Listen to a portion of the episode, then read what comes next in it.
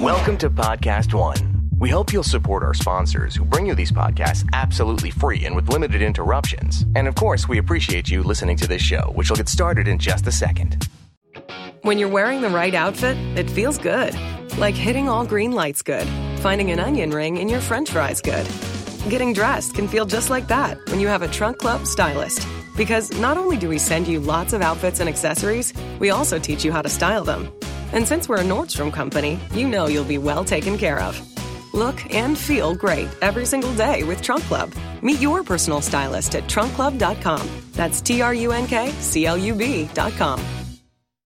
Welcome to the Forbes Under 30 podcast. I'm Steve Goldblum, your host. On this show, we speak with young entrepreneurs and innovators. Hey, everybody, it's Laurel, executive producer for Forbes Podcasts. This week, Steve's away, so for today's special episode, we have a different kind of show, two awesome interviews. First up, we're featuring Jessica Alba, actress and founder of The Honest Company, who was interviewed by Youngme Moon, professor of business administration at Harvard Business School at the October 2016 Forbes Under 30 Summit. Also, from the same summit, we'll hear from the Fine Brothers, writers and directors who, on their wildly successful Fine Brothers Entertainment YouTube channel, has over 15 million subscribers. They're interviewed by Madeline Berg, reporter at Forbes. Here we go. I feel like I want to be closer. Why are Okay, we so far I don't away know. from Let's each move other? them over. Okay, all right, all right. I missed you. Know the you. best. I've missed you too. You know the best thing about this event? I didn't have to worry about what to wear because I thought no one's going to be looking at me. this is fantastic. Thanks for that. Yeah, you're Appreciate welcome. that. Okay, does, does she look fabulous? Okay, so I so I've worked with Jessica for two years, and I have to tell you, it's kind of gross. She looks like this all the time, like all the time. It's really annoying, actually. So how are you? Oh, jeez. Do you I remember so um, being in a board meeting. That was like a new thing for me. Like I'd never been in a board meeting in my life before I started the Honest Company. And I remember, you know, some of our, our conference rooms were really cold, and I would bring, and I would bring like a cozy blanket. She would come in with like blankets into a board meeting. And Youngme would be like, I've never been in a board meeting with someone with a blanket in my life. Yes, no, you would, she would come in with, And with popcorn. a huge bowl, like the largest bowl of popcorn. That you I mean, could- it's like four hours and then long. blankets, and she'd sit there with blankets, and then she would want to get into the analytics of the business. Yeah, that's true. Yes, this Yeah, is how it is. Most important part. I know. We're going to do a very serious. Okay, serious okay, a conversation. very serious. I mean, you have the really serious pictures back I there with my like degenerate mom go. friends. What's going on? okay. All right. No, I do. I want to ask you about your business. I mean, you can't have this photo up. It's just distracting. Okay. Well, we'll wait. Okay, let's wait. It's like gonna any change. any other photo. It's going to change in about 20 seconds, I Okay. think. There you go. Oh, there you go. Lip That's gloss, mustaches. Okay. Why not? Well, this is good, so that Yeah. people in the room take you seriously as a serious Very serious. Okay, there we you go. You know, social media is uh, a big part of uh, the Honest Company, and, and I actually launched a company uh, within the company called Honest Beauty, and it's a entry level, price point, prestige beauty brand. And uh, I just really felt uh, that the millennial customer was craving a beauty company that not only celebrates diverse beauty but uses clean, uh, better for you ingredients, but in products that actually work. It's not like you're putting layers of dirt on your face, which I feel like was the option, right, prior to. Um, so you can get high pigmented colors, you can get really high performance hair care, skin care, color cosmetics, but without um, a lot of sort of potentially harmful uh, chemicals or synthetic fragrances, which is really one of the, the big differentiators between us and them is we never use synthetic fragrances. So uh, social media has been a big part of that, and communi- having an authentic voice on social media, on social media, and um, creating content that's relevant for that platform when you're buying ads or creating ads, but then also when you have your own page, really coming at it from a very human perspective. And I think that's something that you guys. Uh, as digital natives, essentially, are going to be doing naturally as business people, where every other generation prior to, they had to learn how to uh, have a voice or have a personality um, or speak for themselves online, um, it's, it's not as natural for them. So I think as you guys become entrepreneurs and as you guys fully realize your dreams and whatever business uh, that you guys end up creating or being part of, you guys will naturally do all this silly stuff that I'm doing because you understand how important it is to be authentic. Um, so there are two things that you said there that I think were really striking. The first is for people who only have sort of a glancing familiarity with Honest. So Honest started out, you know, selling diapers, you know, and then what's well, happened is that the mix. okay, okay, but stay with me for a okay, second. Okay. So what's happened is the product portfolio has expanded yeah. over time yeah, yeah. to the point where if you just take where you were five years ago and mm-hmm. fast forward today, mm-hmm. you're running a full blown CPG company, including Honest Beauty. Yeah. So that's the first thing. And then the second thing that's really striking about this is if you go and take a look at this brand, and I, if you haven't, I invite you to do the, the connection that your customers feel to this brand. And you see it in the way they engage on social media, mm-hmm. the way they chat with the customer service representatives on the mm-hmm. phone yeah. is really pretty remarkable. It is. Um, so, yeah, I actually created. I really wanted a brand to stand for something more than more than anything. It wasn't like anybody can go make liquid soap, right? Anybody can go make a diaper. But what what's the value proposition that you're delivering that no one else is really uh, understanding? And that's really what I wanted. For me, as the customer, I wanted peace of mind. I wanted to know that no matter what I got from this company, they did all the hard work for me. They are creating safe and effective, uh, high performance products that are beautifully designed and are accessibly priced and just giving, being able to give people peace of mind. So no matter what touch point uh, you have with our, our, uh, our business, whether it's health and wellness and it's our vitamins or it's our GOT certified organic tampons, or if it's our uh, baby diapers, or it's our shampoo body wash, or it's our lip, lip gloss, you know that we did all the hard work to make sure that we are delivering the highest quality best performing product that's available today, and we're always trying to improve and we're always going to innovate and try and bring you guys the best that there is out there. And also, more importantly, educate you. Educate you on ingredients, educate you on the difference between this and that. Um, why are synthetic you know, uh, fragrances harmful? Why do people have so many reactions? What is the long term effect of that? Uh, and be able to have a, a, real platform and a voice to speak about it in an articulate way, but also break it down into layman's terms so you don't have to be a toxicologist or a scientist to actually have a takeaway. You know, the very first time I met you, what struck me about that conversation was um, on the one hand, at this sort of intellectual level, it, you had this very distinct value proposition in mind. Mm-hmm. But on the other hand, it was really clear how personal the business endeavor was for you. Like this was really personal for you. Can you talk a little bit about that and your personal motivation for why this meant so much to you? This was the company you had to start.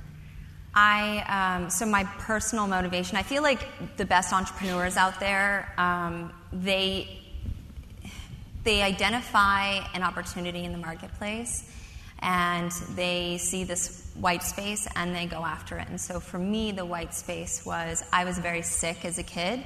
I had chronic asthma and allergies. I had uh, kidney problems. I had multiple uh, surgeries. Um, and I think just spending so much time sick in hospital beds, and my parents were just trying to make ends meet. They both worked several jobs my whole life. Um, and it was a burden on the family for me, A, to be sick, but also for them not to be able to provide everything that, uh, that I may have needed to live a healthier life.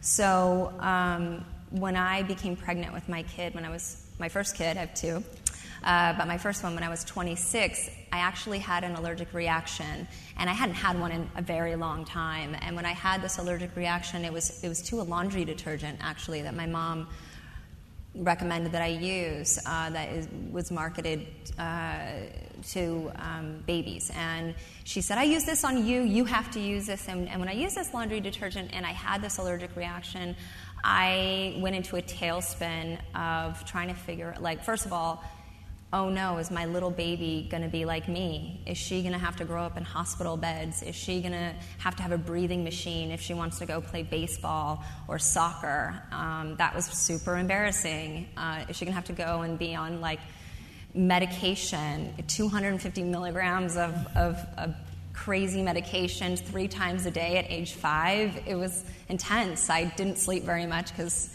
it was for asthma, so it like uh, was very speedy. Um, and and it, it, caused a lot of problems for me as a kid. So I just didn't want my mom, my my kid to to have to deal with that reality.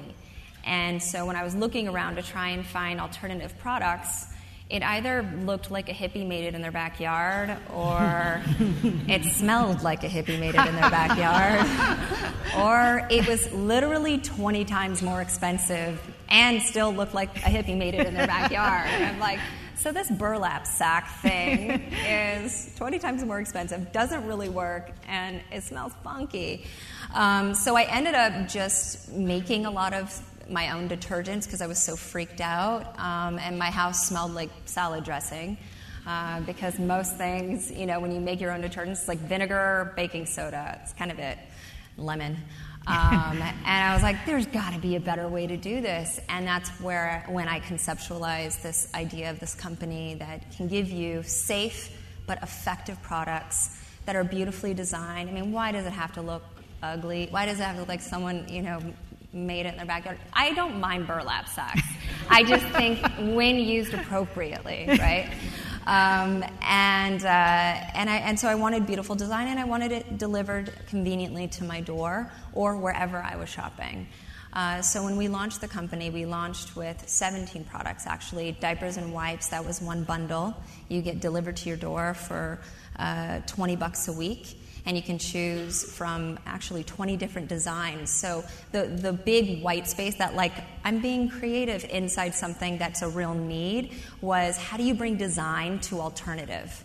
So how do you bring efficacy and design to alternative products? and then price. How do you make it priced within people's reach? So you never really want to be more than 20% over conventional if you really want to make a big impact on the marketplace, take market share from the conventional players, and then also give people a viable option.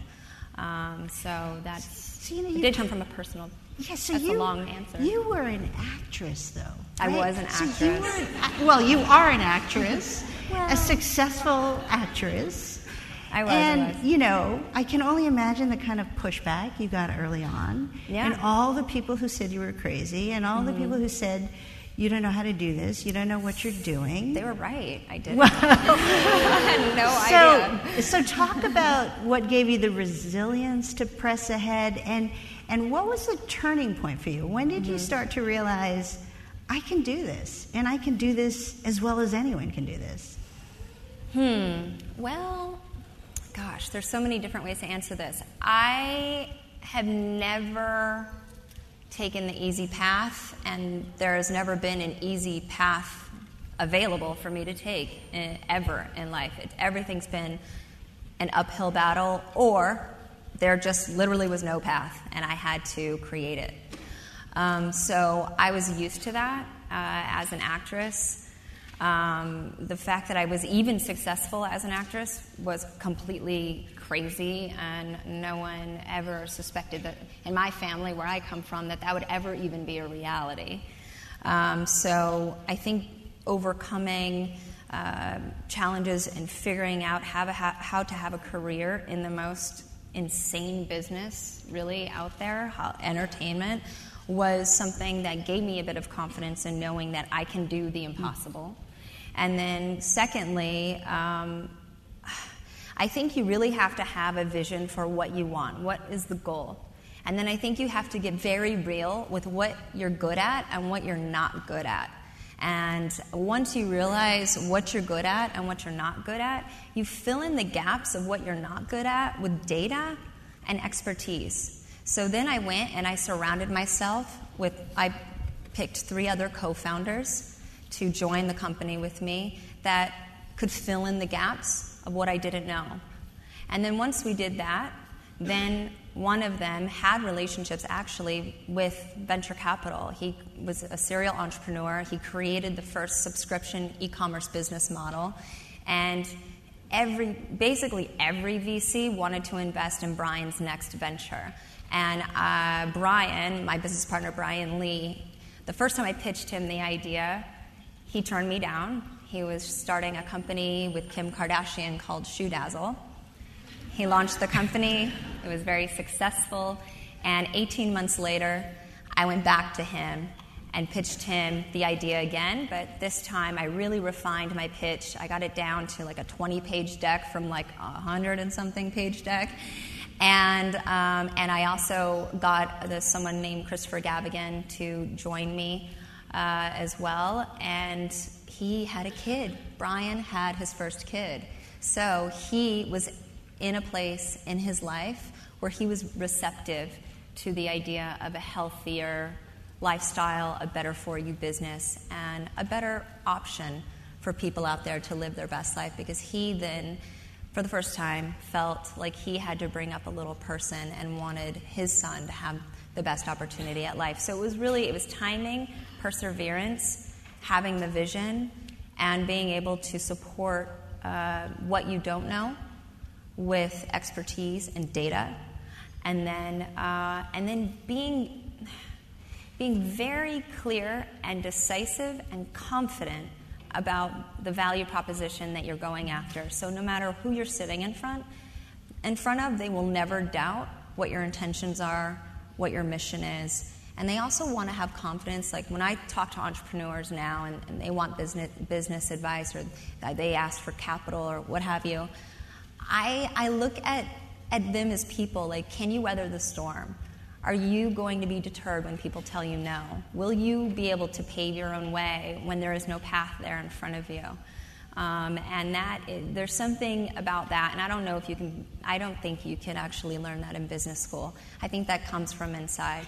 And so tap into what's inside and persevere. And taking a quick break to say that this show is brought to you by the Business Platinum Card from American Express. However, you move your business forward, with Business Platinum, it's not about where you are, it's about where you want to take your business next. And nothing helps you like the resources and know how of the Business Platinum Card, backed by the service and security of American Express. There are 120,000 unsolved murder cases in America. It was the next day that I found out from my parents what had happened that my sister was killed. Each one is called a cold case. Sometimes you have to look really closely to find the evidence. Damn, I, I killed her. Damn it, I killed her. Cold Case Files, the podcast. Garcia is walking into the home of a real monster. I was nervous. I realized what kind of person I was dealing with. It's a goosebump moment. Download new episodes every Tuesday on the Podcast One app or subscribe at Apple Podcasts or PodcastOne.com.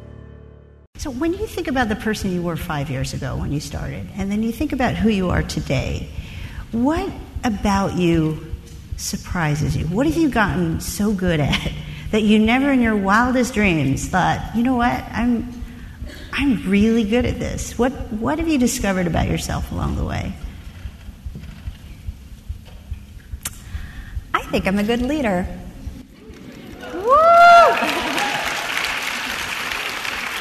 Say more. It, it, say it took me a minute to get here. You know, I, coming from entertainment, I allowed other people to kind of write my story, right? If a magazine wrote something about me or judged me a certain way, if a production company wanted to sell me a certain way, I would just kind of mold into what they wanted because to me it was business. I needed to make the most amount of money. I was professional. I was doing my job. I was showing up.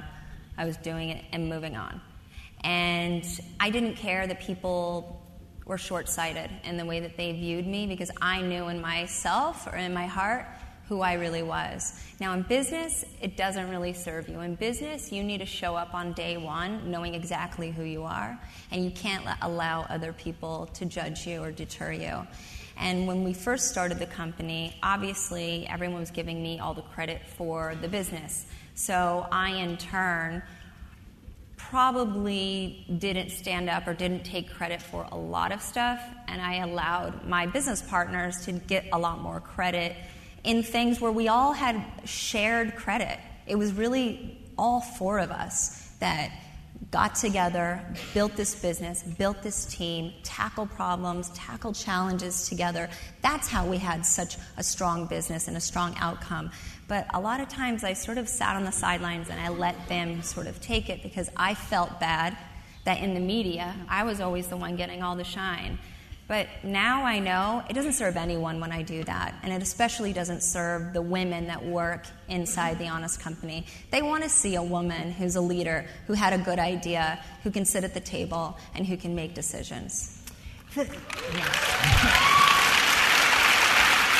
I can. I can attest. I can attest to the fact that the people who work for you, the rank and file. How big is Honest now? How many employees? We have like 530. Yeah. So more than 500 employees. Yeah. They love working at Honest. They, you see, you walk into the building, you see it, they live it. They, you know, they just are such fans of the brand, mm-hmm. uh, as well as they, they just, you can tell they just collectively feel like they own, they own, they own the business. And I know that culture has always been really important to you. What did you do to proactively build the kind of corporate culture, to build the kind of business culture that you aspire to build? What did, how did you do that? Well, you know, from day one, as much as you want to hire the smartest people, right? You kind of feel like if I hire the smartest people I possibly can, you know that no matter where, what lane you put them in, you, they will pretty much be able to execute and excel. That's kind of an old school way of looking at it, I think. I think you need to surround yourself with people that you like, that you respect, that have values, that have integrity. Because, sure, there's tons of smart people out there, but I really care about common sense and I really care about integrity. And again, maybe it's because I didn't go through a conventional upbringing and schooling that that's why I put so much value on that. Um, I also feel like when you when it gets when it gets down to like the biggest challenges and when you really have to solve problems, especially when you're building a company, there's always going to be so many challenges. You want to be able to sit in a room, be around people that you respect, and you want to tackle problems together.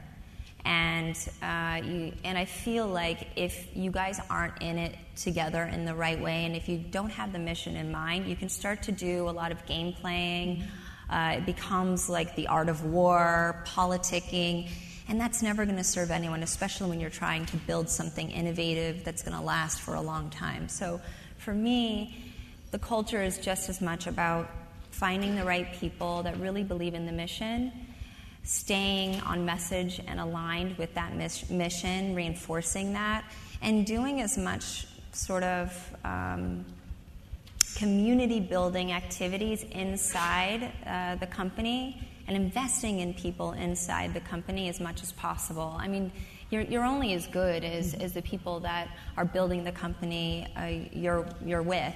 And um, one of the things that, I, that I'm really proud of that we've been able to do that we couldn't do in the beginning because you're a startup and you're trying to figure it out, but we've been able to do uh, two years ago, we um, enforced a uh, paternity leave, um, maternity and paternity leave. That's, I think, pretty great. It's four months for women and it's three months for men, and then we will work with you if you want to take longer, um, if you need to do shared time at home for whatever reason. And I think being flexible with people and allowing them to have families, um, have a personal life, I think they bring more to work. And so, uh, to me, taking care of people uh, at the company is just as important as our output and what products we make. So, I saw the coolest interview you did with Sheryl Sandberg recently. It oh, was yeah. yes. I was, was super nervous. I was like, oh my gosh, Sheryl Sandberg. Yes, no. it was so funny because you both looked so happy to be with each other. It was really cute, very cute. But anyway, you said that I have to ask you about this. So you said in that interview that when you were five years old, you were already a feminist. Mm-hmm. So you say what? Talk I, about that. I believed in equality when I was five. Five years old. Yeah, I was like, Isn't well, that awesome? That's, women that's, should yeah. be on the same level as men. um, Yeah, crazy thought, right? We should get paid the same. Yes. We should, for doing the same work. We should be treated the same, pretty much across the board. Um, yeah, I was uh, I was raised by my mother and my grandmother, uh, and they were very resourceful, strong, opinionated women, and they always felt like I deserved a seat at the table and they always uh, encourage that in me. So now you fast forward to today, mm-hmm. and you're not only a mother of two daughters, mm-hmm. you are so into being a mom. Like it oh, is yeah. such a huge part of your identity. Because they're it, rad. I have like the coolest kids so, ever. You know, so how has motherhood changed you, changed your approach to business, changed your approach to life? My kids is so weird. So I used to be really uptight and then I had kids. and I was like, oh my God, I felt mortal right away. And I was like, so if this is my last day, did I fit it all in? Did I live my life to the fullest? Am I completely present and in the moment? And I was, prior to having kids, I was really living for tomorrow, and it was really about the next thing, and I was never satisfied with today.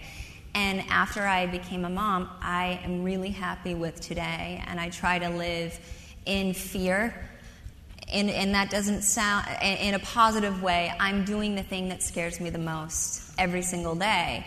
And i'm showing my girls that you can do something that you don't really know what tomorrow is going to bring. You were trying your hardest every day. You were soaking it all up every single day but you were doing something that you believe in. And it's kind of a vulnerable scary place to be but i do feel like um, more than telling my daughters to do that I, I I like to lead by example. So, what are you most proud of? And what do you think is going to be the biggest challenge over the next five years? Most proud of keep, keeping my kids alive. it's, always a good thing. They're, okay. they're alive and well. okay. We FaceTimed on their way to school this morning. They told me it was raining. I was like, awesome, we need the rain in California. Um, what am I most proud of? I mean, I think that living living the life that um, I think living my life with, I feel like a degree of integrity and doing the thing that does scare me the most, which is running a company. Yeah. Um, I, I do feel. I mean, it's my it is my baby. I do feel so much conviction in wanting to do the right thing by everyone at the company and for all of our customers every single day. And what does five years look like? Gosh, uh, I wish I had a crystal ball and I was psychic. Um, I, I just, I really hope that if we stay on track, that we will be able to affect more people's lives and we'll be able to really give people on a global scale uh, access to health, a healthier life through our products and education. What advice would you have to all these folks sitting in the room, many of whom I imagine are entrepreneurs, students starting their careers? What, what have you learned? What would you, what would you say to this audience? Don't wait for tomorrow. Um, I think you have to chip away at your idea today. I think when people tell you no, they're just trying, instead, instead of you looking at, at it as, a, as something that's going to discourage you, I think you have to look at it as a way that you need to refine what you're saying and what you're doing. Uh, maybe you just have to deliver it in a different way. So never look at no as as the be all end all. No just means they didn't get it today, but they might get it tomorrow. And and that, you know, I pitched the this company to Brian Lee, my co-founder, 18 months prior, he said no, flat out. I'm busy, I'm doing something else. And 18 months later, I refined that idea, I pitched it to him in a different way. Timing was right, he became a dad, and he was receptive to it. So I think you have to persevere, be relentless, have your vision in mind, get real with what you're good at and what you're not good at, support what you're not good at in however way you can with expertise, data, and then stick to your guns and don't wait for tomorrow. We don't know what tomorrow is going to bring. And so the only thing you do have control of is right here and right now. So, do you hear that? When people say no to you, what they're really saying is not yet. okay? All right, we're almost out of time. Can we do a lightning round? Yeah. Like a lightning. Okay. These are gonna be fun. All right. Because we only Oh, have. jeez. I know. No, they'll be fun. They'll be Okay, easy okay, okay. All right. All right. But okay. I'm like long-winded. Okay, all right, all Don't right. be. No, but you're not. You're, Okay. make these quick. Okay, quick, Okay, quick, all quick. right, all right. What is the best book you've read recently?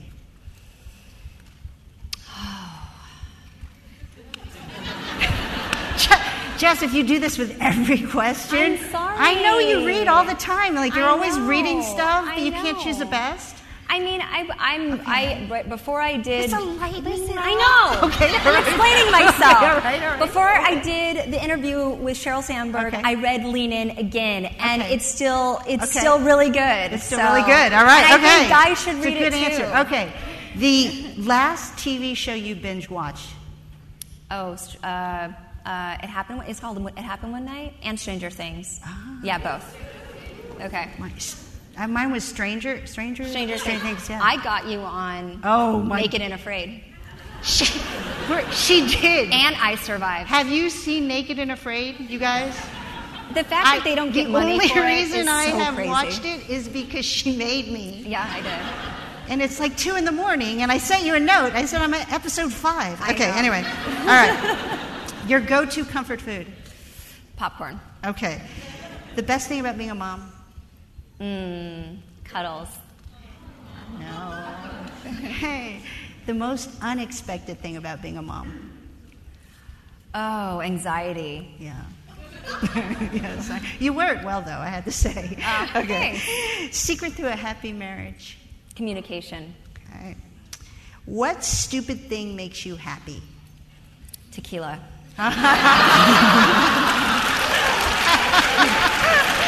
nice answer. Okay. Uh, do you have any secret useless talents? Mm.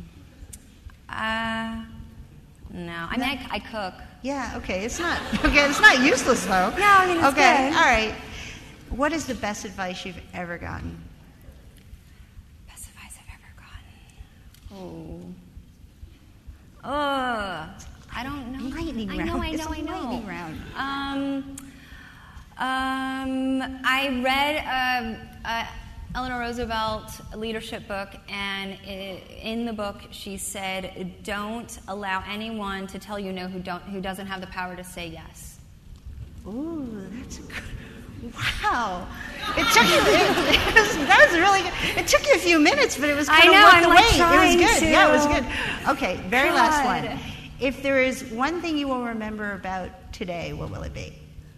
Oh, giving you a hug. Oh, that's nice. Jessica Alba, everyone.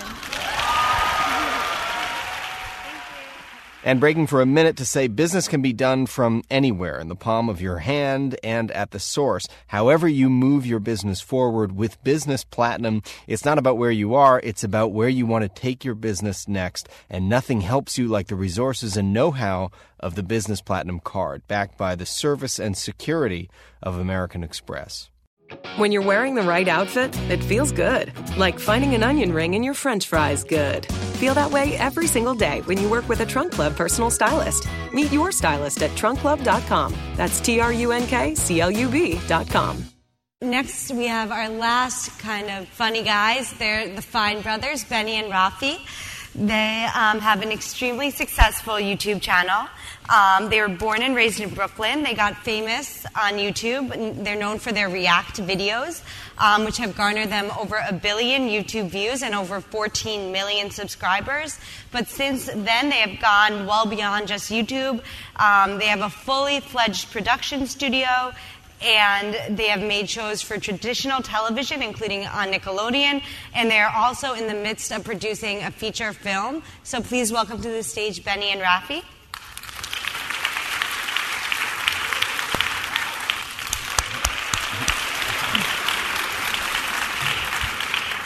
So you obviously um, started with the hysterical react, um, and are still doing it. We can see with the Trump stuff. Um, and but what kind of now you've also created animated series, you've created TV series, your movie film is coming out, your feature film. So could you tell me a little bit about the evolution of you know going on YouTube to kind of this full-on production studio. Yeah, the lightning fast version is we started making feature films when we were in high school. We were very Kevin Smith influenced back then. Uh, like, he can do it, we can do it. Yeah. And then we saw that uh, we were just no longer Orthodox Jews and we knew nobody and we were never going to make it in the film festival world.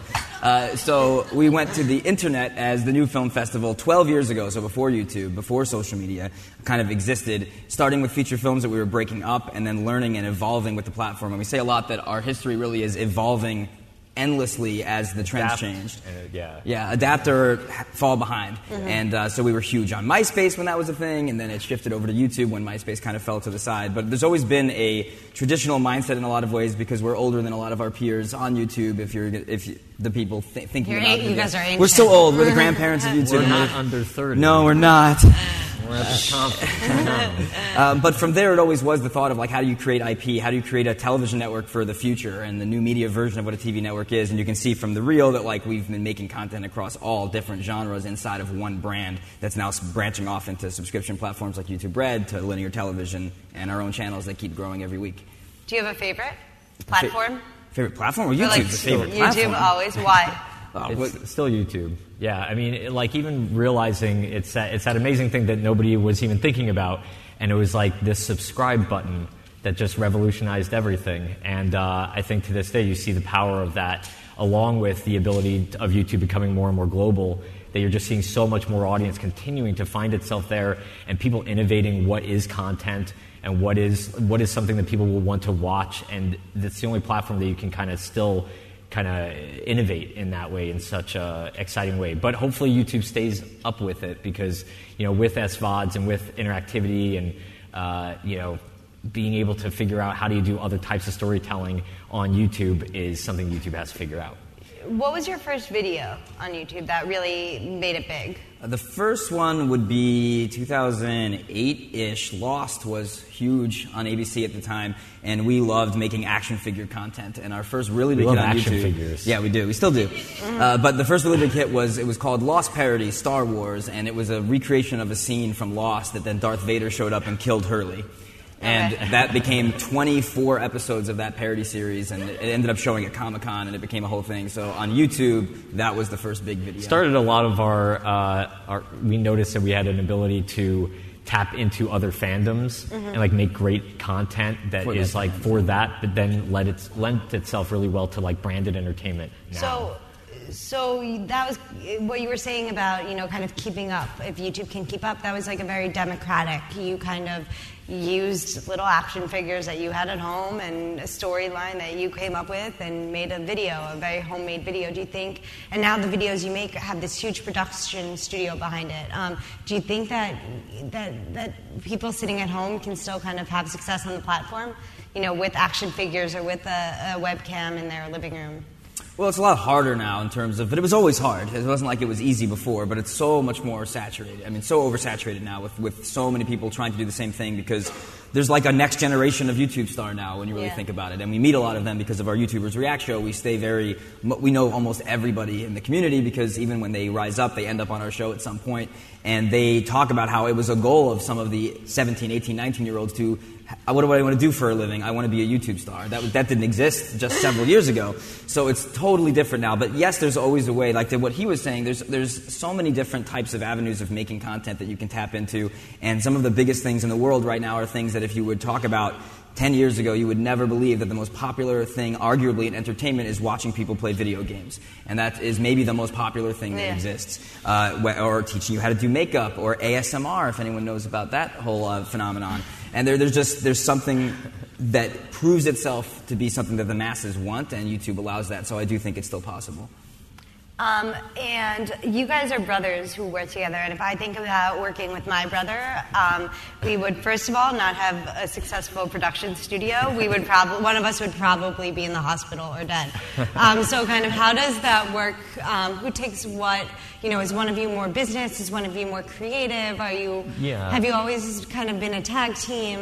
I think the, the number one thing that just worked out really well is that like uh, we were best friends from being little little kids, and he's he's my older brother, and he let me tag along, and uh, Some, Uh, someone record this for their mom and dad. so I mean, th- that was really like you know, if we didn't get along uh, even earlier, I don't know if we would have noticed that that would. I think that the, the worst there. parts of my life were the four and a half years we didn't live in the same state. This guy. This guy.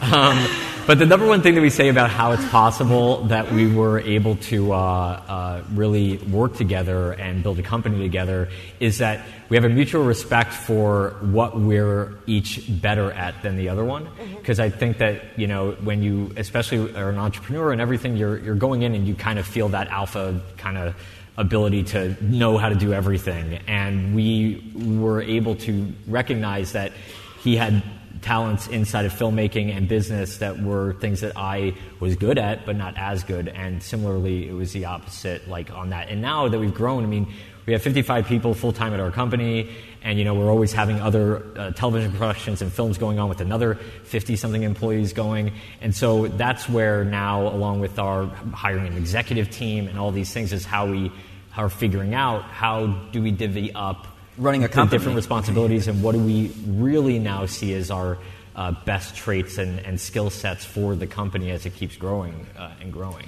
Well, so that's we're divvying those things up like like crazy. We were even just talking right right before we came on. This is the first time in years we've actually spoken together on something. We're always in different places Usually, only one of us can go to most of these things. You have to, you Yeah. have to split up the fine talent. So we were going like it's okay if you say something and I don't say it. It's all right. Just go for it. I respect you. What happens? What happens if you dis, What happens if you disagree? Like, do you ever have like a react? Like, who? Which one of you came up with react? You know, it's one of those things that we never remember exactly how it happened, but I do still have an index card because the quick version of the, of the beginnings of that was we were the, the first heads of production and creative at Maker Studios the first year that that existed. So we built their whole studio and hired their first team, and then when we parted ways with them and we're starting our own thing, we were like, okay, what are we going to make now? We've never kind of been fully and totally like full time on YouTube until that mm-hmm. point, and we were like, let's take ourselves out of the box. Let's not put ourselves in the narrow. 'Cause we were you're- only doing comedy. You're irreverent sketch comedy guys. yeah. That's Yeah. who we were in town, and we We're were like, really let's messed up sketch pretty. If you go back into the vault, Really nerdy some- sketch comedies. I've Really seen some of your early messed up, stuff. It's yeah. like really nerdy. I'll take I it. like it. I like it, I'll but take it's it. nerdy. Thank you. Uh, but from it, we were developing a bunch of different things across a lot of different genres. On an index card, had multiple things, including some Lindsay Lohan show that we ended up making, uh, and also on there was kids watching viral videos? Question mark. Uh, and that evolved into what it was. That really came from uh, I was directing something with three younger kids. And I think it did, it came as a hybrid, I think, from both of us. But I was there talking to them as you need to do when you're directing a child to make sure that you're friendly with them. And I realized they're completely different than my childhood in such a completely unique way because of social media. What would, th- and it started from how can we make a script all about how two different people, two different kids would view something completely differently through the lens of what they've seen online. And I Yeah. started as a script and then realized why is this a script? The best way that Talk you can to them. possibly do this is talk to them directly. And that's where the idea kind of came from to show, like, at the time, the most craziest viral video, which was the double rainbow video. Uh, but also in that very first episode, you also see us doing a President Obama piece because we've always been social issues inside of this, too, of like, what do kids think that's now oh, every generation. Yeah, and uh, yeah, after kids, you moved on to old people because they're second as funny, I guess. um, you've obviously moved on, also on to TV and feature films. Um, you said you prefer YouTube. How do you go about altering the comedy for TV, YouTube, feature films, which, you know, they're different time lengths, they're different production values. Um, it obviously must be tricky. Why did you do it, and what do you think is the value? And Uh, it's lots of different questions in there. sorry, Uh, I, I, I can- I can repeat. Well, I think that's just generally like why do we do it? I think it's uh, we we just feel that uh, content is you know going to be in all different forms, and that's something that like we've adapted with over time. It's kind of originally just thinking we're going to make feature films, and that that's all we're going to do. And Kevin Smith, huzzah! And uh, and then we're going to realize that no, there was all this different great content that was to be made, and that's just continued and continued to six second things, and you know uh, on Snapchat and musical.ly and anything. It's like the excitement uh, to be able to be that creative and have a company that can kind of tackle each of those things is that's that's what we're building is be able to make any type of content in any shape or form uh, whether it's vertical or not uh, you can make great content and i think that's more than anything is is it difficult to make things for different platforms not really i think the most difficult part is just not having enough time in the day and not having enough uh, resources and enough staff to be able to produce for it. Mhm. Um, and that's something that we're working towards now is to try to find the ways to be able to produce and innovate on all those platforms all at the same time. And we're innovating more on the couple that we can currently. I think the excitement level really is that content and consumption is changing so much across so many different platforms and different types of lengths, and all of it is art. And Yeah. as artists, there's art to the six second video, there's art to the mid length video, and there's still art to obviously the feature films and traditional television shows, and we want to be creating art everywhere that there is and trying to create and develop ideas for each of those platforms. You mentioned that the hardest part about creating this art for all the platforms is not having enough time in the day. So up to now, you guys are self-funded, correct? Yeah. You know, you've used your AdSense dollars, you've gotten sponsored content in videos. What what's the next step? Are you guys looking into maybe getting some venture capital?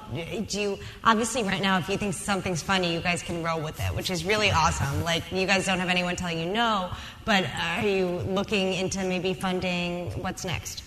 Uh, I think that it's a combination. One is just trying to scale what we're doing uh, as best we can to see where that leads us, while at the same time entertaining those conversations kind of for the first time Mhm. uh, over time, because we do see we've evolved into something so much bigger than ourselves for years now. And having, you know, once you hit that 50 employee mark, like it definitely is shifting, and we're doing things in so many different mediums that it's that moment of like, how can, are we going to hit a ceiling at some point with just what we can do on the AdSense and, Yeah. and things like that that are still where we're each, each side of the company is underserved, and and the audience more than anything is the most important is being underserved. Like they want to be getting, you know, we make. I think 12 videos a 12 videos a week right now, but they want 50. You know, they, Yeah. they want so much more. So, uh, there, and then when it comes to the business side, you know, when we're working with brands, like we get so many opportunities, we have to start turning them down. And right now with TV shows, we have like five in development right now. So, and that's being underserved in a lot of ways too. So that's where we kind of feel like, okay, when you get to this point, yeah, we want to be able to Understand keep what that growing next step it. might look Yeah. like. Um, and we have time for one more question. Um, and that is going to be, what does your mom say? What do your parents say? Are they super proud of where you, or where you? Oh, Bubala, no. Uh, they're very proud. You also can. Our, our dad, though he moved, uh, you can see him in a lot of the Elders React videos himself. Uh, Oh, really? The, the Yeah. best one that to put him through was Elders React to Fifty Shades of Grey with our Oh, father no. reading part of the book back to us. It was wonderful. Oh, it was great. no. Uh, but so very, very proud, very, very supportive, and always have been. You know, we were very, very creative younger kids. Me especially. Like I used to take my dad's little tape recorder and interview people on our block in Brooklyn, and then play it back, pretending I was re- obscure reference maybe, pretending I was Kurt Russell in Big Trouble in Little China on a CB radio. Uh, pretending I was Jack Burton. Uh, so they've always been very supportive. I think in the early, early, early days, before there was YouTube and a website and we were just making things and showing them to friends, there was a little bit of concern, especially because we were still Orthodox Jews at the time, with some of what we were making. Uh, but yeah, they've, some of it was really risque for Orthodox Jews. a weird, a weird. uh, but all in all, super proud, very supportive. I'm and, taking my uh, yarmulke art off. It's just for art. Don't worry. Exactly, exactly. Don't worry. But yeah, I don't think you can have more supportive parents, and uh, you know we have to tell our mom not to leave comments on the videos so much. if she does, make a different account, call it something else, not like, you know, mommy loves you, mama fine, mama fine loves you. Anyway, so thank you so much, you so much. guys. I can't wait to see what you guys do next. Thank you. That's it for this episode of Forbes Under 30. I hope you enjoyed it. If you want to reach out to us with a comment or question, please do so at under 30. That's the number 30 at podcast1.com. Hey everybody, Podcast One has a new app where you can find out everything about your favorite shows, including articles, social media, and behind the scenes photos. There is no other podcast app like this. Download the all new Podcast One app now in the App Store or on Google Play. Have you heard Spike's Car Radio? It's comedian, actor, writer Spike Feresten sitting on the porch in Malibu talking with some cool people about cool cars and life in general. My first guest is Jerry Seinfeld. He's right here. He was all right. Don't try to hug him. Chris Hardwick. I could feel everything on the road. I mean, it was Right. basically like it was like unprotected sex for driving. Jeremy Piven. holding you know what? grudges I think years. you and Jerry are spiritually tied to cars, and I respect it and I love it, but I don't quite get it yet, but I want to get it. Download new episodes of Spike's Car Radio every Wednesday on the Podcast One app, or save time and subscribe now at Apple Podcasts or at PodcastOne.com. At the Border, I'm Ed Donahue with an AP News Minute. At the roundtable discussion today in San Antonio, Texas, President Trump heard something he said he never heard before about life along the border. Many people are dying, and the danger of living here, unless you know exactly what you're doing, is tremendous. This is Texas Lieutenant Governor Dan Patrick. Where are the people in Washington to stand up for these children, these women, these senior citizens? Where are they? Bring them down. Mr. President, let the Democrats come down to Brooks County. Let them come to any of these ranches. Let them see these bodies. Let them see the skeletons. We have the photographs. Attorney General William Barr says he thinks spying did occur on Donald Trump's presidential campaign, suggesting the origins of the Russia investigation may have been mishandled. Scientists released the first image ever made of a black hole, revealing a fiery ring of gravity twisted light swirling around the edge of the abyss. One scientist said science fiction has become science fact. I'm Ed Donahue.